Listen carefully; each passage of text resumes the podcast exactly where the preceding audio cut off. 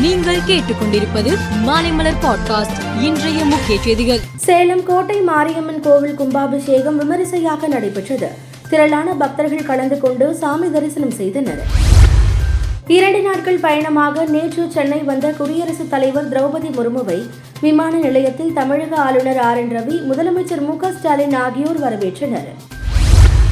காங்கிரஸ் முன்னாள் தலைவரும் மக்களவை எம்பியுமான ராகுல் காந்தி நாளை மற்றும் நாளை மறுநாள் ஆகிய இரண்டு நாட்கள் சத்தீஸ்கரில் தேர்தல் பிரச்சாரம் செய்ய இருக்கிறார். ஜம்மு காஷ்மீர் மாநிலம் இந்தியா பாகிஸ்தான் எல்லையில் பாகிஸ்தான் வீரர்கள் துப்பாக்கி சூடு நடத்தினர். அதற்கு இந்திய வீரர்கள் பதிலடி கொடுத்தனர். மேலும் இந்தியாவுக்குள் ஊடுருவ முயன்ற லஷ்கர் இ தொய்பா அமைப்பை சேர்ந்த ஐந்து பேரை வீரர்கள் சுட்டு வீழ்த்தினர். அண்மையில் அறிவிக்கப்பட்ட இந்தியா மத்திய கிழக்கு மற்றும் ஐரோப்பிய பொருளாதார வழித்தட திட்டம் இஸ்ரோல் மீதான ஹமாஸின் தாக்குதலுக்கு ஒரு காரணமாக இருக்கக்கூடும் என்று அமெரிக்க அதிபர் ஜோ பைடன் தெரிவித்துள்ளார்.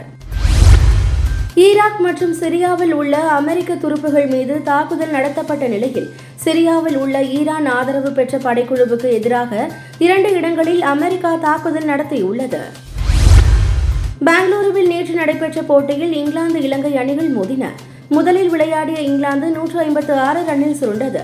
பின்னர் இருபத்தி ஐந்து புள்ளி நான்கு ஓவரிலேயே இலக்கை எட்டிய இலங்கை அணி எட்டு விக்கெட் வித்தியாசத்தில் அபார வெற்றி பெற்றது. இந்த வெற்றியின் மூலம் இலங்கை ஐந்தாவது இடத்திற்கு முன்னேறியுள்ளது. இங்கிலாந்து ஒன்பதாவது இடத்தில் பின்தங்கியுள்ளது. சென்னை சேப்பாக்கம் மைதானத்தில் இன்று மதியம் இரண்டு மணிக்கு நடைபெறும் ஆட்டத்தில் பாகிஸ்தான் தென்னாப்பிரிக்கா அணிகள் பலப்பரட்சை நடத்துகின்றன. புள்ளிகள் பட்டியலில் தென்னாப்பிரிக்கா இரண்டாவது இடத்திலும் பாகிஸ்தான் ஆறாவது இடத்திலும் உள்ளன.